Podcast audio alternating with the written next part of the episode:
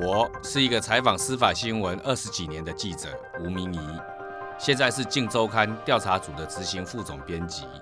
我将用记者的眼睛，带各位还原独家新闻背后的故事。在《侦查不公开，记者带你挖内幕》的节目里，让我们一起回顾台湾这些年来的重大司法案件，更了解司法，更靠近真相。现在很多人都非常好奇，鼎王麻辣锅的汤头到底鼎王的汤头是不是用粉来调？来检调卫生单位也同步要展开稽查了。食安的问题层出不穷。今天的案情侦查室，我们要谈的是在二零一四年的时候，过去麻辣锅产业的龙头鼎王，他以前强调他是用中药材跟天然的蔬果熬煮汤头而成，但却被踢爆他们是使用粉末、鸡汤块来调制的。标榜的天然果醋呢，其实也只是用工盐醋而已。在这件案件中，最令人无语的是鼎王的说辞一变再变。事情爆发的第一天，执行长陈世明亲上火线，说明汤头真的是纯天然熬制，还称鼎王屡遭恐吓，希望北检调查此事。后来还特别开放中央厨房以供媒体参观，但因此被眼见媒体发现，他们其实使用了康宝鸡汤块，并非他们所称全为天然食材熬制而成。隔日还被台中市政府以广告不实开罚，甚至连集团旗下另一家烧肉也被披露与网站的描述不符。那这一集的侦查不公开，记者带你挖内幕，我们就要来问问明仪，当初是怎么会接到这个消息，以及那个时候鼎王这件事情是如何被提报的？当时哈，鼎王他用的基本上是用鸡汤块跟粉末，我们也很震惊啊，因为这么有名的一家那个火锅店哈，造成了一股风潮，所有人要去订订鼎王的话，基本上都要排队，所以呢，我们接到的爆料。说居然是用粉末，记得当时、哦、我们就派了一组人到台中，他所谓的他的工厂、哦、去跟监，但是因为那个工厂很小，就是巷子里面，基本上你知道时间待久一点，就觉得好像已经被发现。一开始去是有点困难，后来选择在这边跟，就是想说可不可以在这边拍到，比如说他们在制造这个鸡汤块的那些证据。你们那时候有拍到有发现什么吗？一开始、哦、我们花了很大的力气，结果拍到他、哦、在处理这些食材的时候，不管是蔬菜他都在地上，但是跟我们要拍到他用鸡汤块跟粉末的那个证据、哦、还是有一点距离。我记得那时候刚好要过年前，本来是想说诶，这样子在这种卫生条件下、哦、处理这些食材基本上已经可以出了，但是觉得还是差一点点，所以后来这个题目嗯，有缓，有稍微再跟久一点，没有马上出。准备这个题目的时候，你们花了多久的时间？后来拿到了什么证据，让你们觉得说啊，可以出这个题目了？第一次出的之前哈，大概有一一两个月的时间，等过完年之后再继续跟监嘛哈。后来当然还是一样差了一点，所以回去就是我们就跟跟爆料者，哦，生喉咙那边觉得这个证据力不够。这样子要出的话有点困难，后来花了很大力气才拿到了一份有关于他们采购那个鸡汤块跟粉末的那个出货单、欸、上面就很明白的有标示出来，对，所以这个才奠定了我们、欸、证据力大概都可以有出的基础。后来过完年之后没多久就决定可能可以出了。所以在这篇报道里面，其实蛮关键的证据，除了是你们拍到那个工厂，你们在那边守候的照片以外，还有内部的那个进货单是很。所以有时候我是觉得啦，就是说，因为你要常常去质疑你的爆料者，因为你已经拿到一些证据，但是这个证据还是不够的时候，你就要回去质疑。他说、欸、奇怪，那如果没有关键的那个汤头汤块的那个证据的话，我们宁可不出。交涉过程中，那个爆料者当然就花了很大的力气，因为他可能也很怕自己的身份曝光，也会让他自己有一点危险的哈。后来他是真的没办法了，只好被我们逼出来。因为其实在这份那个进货单出来之前，你们本来的操作可能只是他们用了不实广告不实的材料，但后来这整篇报道还有一个很关键的重要是在于说，他们食材用这么少的成本，可是却卖消费者这么高的价格。那你们要怎么说服，不断的说服那个报道者能够去帮你们取得对你们关键的证据？因为如果你看哈，他就是强调天然熬煮的汤头才可以卖这么高的价格。在基于消费者的权益，我觉得就是尽量跟爆料者协调，就是如果你这样子没办法提供出来的话，我们好不容易可能要到手的一个题目没办法出，以我们的标准的要求就是这样，我们一定要让他知道说没有那个证据我们就是不会出，要让他也有责任要提供出足够的证据给我们。后来经过几次之后，他后来真的拿出来，当然会我们会在在文件上会做一些处理，让他保护他，不要让他被曝光啦。你们会做哪一些保护的措施？有时候关键时候那些文件上面会有一些哦，比如说有些签名啊，或者是哪些地方可能要用马赛克或重新把它修改，让他不知道这个流程是在哪一个环节里面流出来的，但是不会影响他的证据。他们当时的进货单上面其实真的是很仔细的记载他们买了哪些粉末来调味，例如味精啊，或是例如我们刚刚有提到的康宝的鸡汤块，或是各式各样的牛肉精粉啊。最早的时候我们设定当然是要进出进去他的厨房里面去拍他把那个汤块丢到汤锅里面，但是一直没有办法拍到嘛。再来就是说我们要怎么伪装什么客人能够到他的厨房，试过好几次就是没办法，因为他我觉得他那个厨房哦设了很多门禁啊，让让他一般人也很难进去拍摄，所以后来才觉得说那用采购单的上面的证据应该可以足以证明 他, 他用的就是汤块。但是、哦、我们后来我觉得、啊、最重要的一点、啊、我们有问那个点王，这个经验也告诉我们让当事人、哦、发表意见，问他的回应有时候会得到意外的结果。我记得很清楚，当时他、哦、就是为了证明自己是天然熬煮的，所以呢还带着我们的记者去他的中央厨房去拍他们熬煮天然的汤头的过程。结果我们记者一进去，哇不得了，那个锅子都亮晶晶的，好新哦，而且哦那完全没有油污哎。他想说奇怪，一个中央厨房这么大，供应全台湾这么多家店，怎么可能会一点油污都没有？这个中央厨房难道都没有用过吗？但是我们都看看在眼里，也没有打草惊蛇啦，就是他反正他就要熬煮给我们看，我们就拍嘛。啊、拍完拍的过程中就发现说哎，奇怪，他们怎么好像查查啦，就是没有熟门熟路，就是操作不太熟练的样子啊。但是我们反正我们就拍嘛，反正这是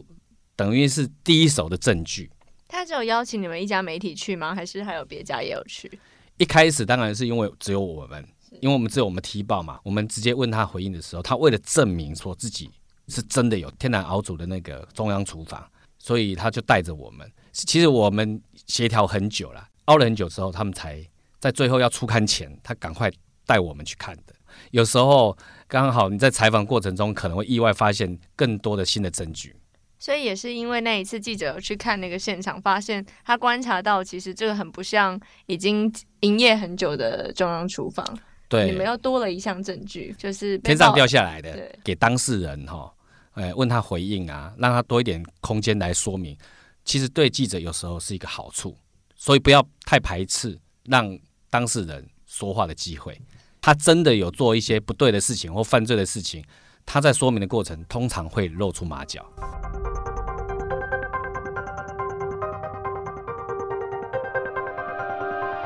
但从这件事上我们也可以听到，不管你的受访者回应什么，记者都还是要保持着自己质疑跟去观察的那个能力，我们才可以去发现里面的不合理之处吧。没有错啦，一般你看爆料者跟我们讲了 这, 这么多事情，但是其实我们只要没有掌握到那个关键的证据，我们还是决定不出啦。因为你踢爆他汤头有问题，结果我们一直 拿, 拿不到汤头鸡汤块的那个证据的时候，我们宁可再缓，不能够轻率的就 出, 出这个题目。刚刚说让当事人讲话也是很重要，让他们发声很重要。那你们当时是怎么去应付他的反复说辞？我想第一次你们要去跟他查证的时候，他可能还装没事啊，然后还跟你说没问题，我带你们去参观我的工厂。但我记得到后来他听到是一周刊的记者电话的时候，他是拒接的。我们一开始有跟他接触的时候，他就一直强调他们是有天然熬煮，有自己有厨房。我就要求说，那不然你可以呈现给我们嘛。我自己啦哈，以跑新闻跟采访新闻的经验里面，如果你真的有那些证据，你应该是第一时间就会带我们去看的啦。但是第一时间他却推脱，奇怪，怎么会这样呢？一直强调自己真的有，但是就不方便，你就会觉得怪怪的。如果真的有，你就带我们去，就一了百了，就完全证明你的清白啦。为什么不带我们去？是到很很后面，已经跟他讲说我们就是要出了。你记得过了多久他才变出这个全新的工厂让你们去采访？隔了两三天的时间啦，那当他同意的时候，我们也愣一下说，嗯，难道他已经准备好了吗？想说他一定应该说做了万全准备让我们拍。那时候你们已经有进货单了对不对？已经有了，所以基本上我们知道说他采购的就是有鸡汤块了嘛，有这些粉末了嘛。当场有这样挑战他吗？就是他带你去看那个熬煮的时候，你们你们当场会选择安静，然后到时候写出来再看看，还是你们会当场挑战他说我们就拿到了什么证据，你为什么不会？因为怕我们现在都是这样，就是如果事先来讲的那么直接的话，有把证据亮给他，通常有可能他会去湮灭嘛，或者去变造或怎么样，我不知道他会做什么，怎么危机处理。所以为了以防万一，只会讲到我们接到爆料，你们用的就是鸡汤块，不会把证据先秀给他看。所以我们就等他来解释，结果他带我们去看，看到的情况就是完全全新的一个中央厨房，就新到发亮，显然好像是盖来就专门秀给媒体看的，或者是秀给给检察单位来看的。即便他跟你们说我们就真的是熬的，整件事被你们踢爆，各家媒体各自跟上以后，他们的执行长居然还出面说他们没有强调过天然，当时他们的回应，当时问题是网页上面或者是他们的很多 的, 的宣传上面都是强调天然的、啊、如果你是汤块，如果是粉末，我去买泡面，买买泡面就是摊块粉末啊，为为什么要花本来可以花可能一二十块三四十块的钱的就可以享受到汤头，为什么要花那么贵的价格去跟你买呢？这个也不合理，对不对？因此后来鼎王就被开罚了广告不实。但你们其实后续除了鼎王的汤头以外，还有后续做他同一个集团下的子品牌，他们烧肉其实也有工厂造假部分，曾经宣称他们耗资千万打造一个制盐工厂，其实发现那个工厂根本就没有在做，而且他们的盐其实成分也比一般的盐的钠含量还要再更低。又被开罚了一次，那次一样是接获同样的爆料吗？呃，对，就是说后续，因为我们踢爆完之后，那个检举的资料来的更多，就有呈现出来，他们很多食材里面有一些跟他标示的有点不符合的地方，所以让我们就觉得，哎，那这个可能比第一次还要严重哦，因为第一次那个基本上还不一定会危害身体，那个只是因为它不是天然而已，但是吃进去肚子里面可能也不会造成危害身体的状况。那第二次来，那是直接可能会有一些添加物，哎，我们就很慎重的在做第二次的直击跟那个踢爆。第二次那个时候，你们踢爆准备报道的过程中，跟要报道出来以后，鼎王那时候对你们的回复是什么啊？一开始都是这样啦，他们就说有人故意要重伤啦，那一定是同行，还是说内部员工有人哦，可能受了不平的待遇之后要要来爆料的啦，都有都是为了那个不正不正的呃不正当的利益，或者是因为要要要挟他们才会这样子做。一开始都是这样子跟我们讲啦，但是我们强调的就是我们拿到的是一个事实，其实我们不不太。不太会去在意说来爆料的人的动机是什么，来爆料的人动机千百种，有的是为私，有的是为公，都有可能。我们要的是只要是真的、哦、那对公众利益对消费者的利益是有关的，就只要看证据，一旦证据够了我们就会踢爆。对，当时我觉得第二次的时候我们就是要看那个化验报告，从它的食材里面拿出到 那, 那些化验报告能够呈现出它只要添加跟原来标示不清的不符合的地方，那就构成了。报道出去之后一定也有一定的影响力嘛。其实几年前这个食安风暴在台湾可以说是闹得沸沸扬扬，那这个食安的事件是你们先，因为好像有有资料是说曾经有人去踢爆，但是那个时候检调还没有那么在意，没有去调查。我我觉得做踢爆的题目就是吃力不讨好嘛，因为你基本上要跑在检调前面，当你踢爆以后你可能就会被威胁要用法律来诉讼，要告你，所以你基本上要收集到的证据要更强，增加你的信心，你才敢去踢爆这个题目，而且这个企业本身它是知名度很高的，当然要付的风险就很强了。基本上之前他们就接获检举了啦，如果没有没有那个比较积极的证据呈现出来的话，他们当然动作会比较没那么积极，没那么快。我们揭露以后，所有媒体跟进以后，就会造成 一, 一些舆论压力嘛。检调的侦办上面上，当然速度会更快一点。有时候他们可能没有像我们在第一线这样子直接有收集到这么多证据，那等我们呈现出来，他们当然是快马加鞭的，就可以很快的就把相关的证据啊、有搜索啦、那查扣，整个犯罪的轮廓就会更清楚了。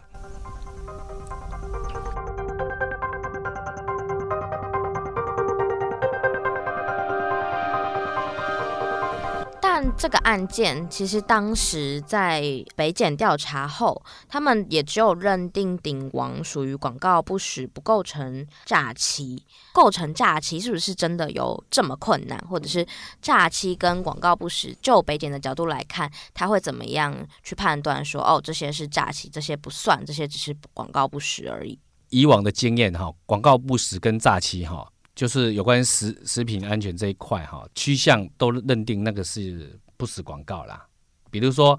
一碗泡面上面印了一块很大块的牛肉，但其实你知道吗？那泡面打开里面牛肉没那么大块啊，会因为这样子就认定它是诈欺吗？不会，大部分都是认为这个是夸大不实。后来才会有一些比较法律上面要要业者、刻意业者比较多的责任，就是要求他们要注明在那个产品上面以真实的产品为准，而不是由他标示。对，这个鼎王的事件也一样啊，它等于是说他强调天然，但其实是汤头熬煮。就是大部分以往的实务经验啊，司法的实务经验都认定这只是广告不实啊。诈欺的话，基本上就是非告诉乃论的罪啦，嗯、就是公诉罪啦。如果是广告不实，它只是行政法而已啊。其实鼎王因为这件事情，陆陆续续不是用三十二种中药熬制而成，那时候就被罚了二十万。他自己又宣称说金针菇有一定的疗效，又违反了食品卫生管理法，又被罚了八十万。后来因为烧肉工厂的事情，次又被开罚了两百八十万，所以总共被开罚了快要四百万的金额。整个整个那个业绩业绩也是一落千丈嘛，对他的成。惩罚也是很强啦。嗯、话说回来，嗯、对同样一个事情，比如说他他强调是天然熬煮的汤头。嗯、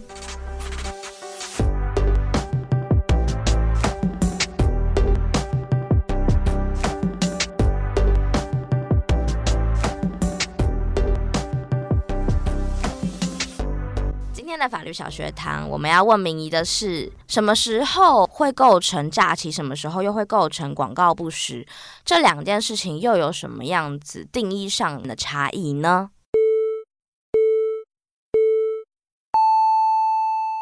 广告不实跟诈欺是两个完全不一样的概念。那广告不实它是行政法，那诈欺呢是刑事责任。有关广告不实的部分，它在规定在公平交易法里面。那基本上违反的话，只有罚钱。那如果你涉嫌诈欺，构成的要件上面必须要施以诈术。那诈术它可能有一些揭露的一些讯息，可能是用假的讯息给你，诱使你去购买它，或者是 误, 误信了一个讯息之后去买了它的东西，这可能会有诈欺的罪行。而且诈欺的罪行基本上一罪一罚判刑下来，有时候 刑, 刑度也是非常惊人的。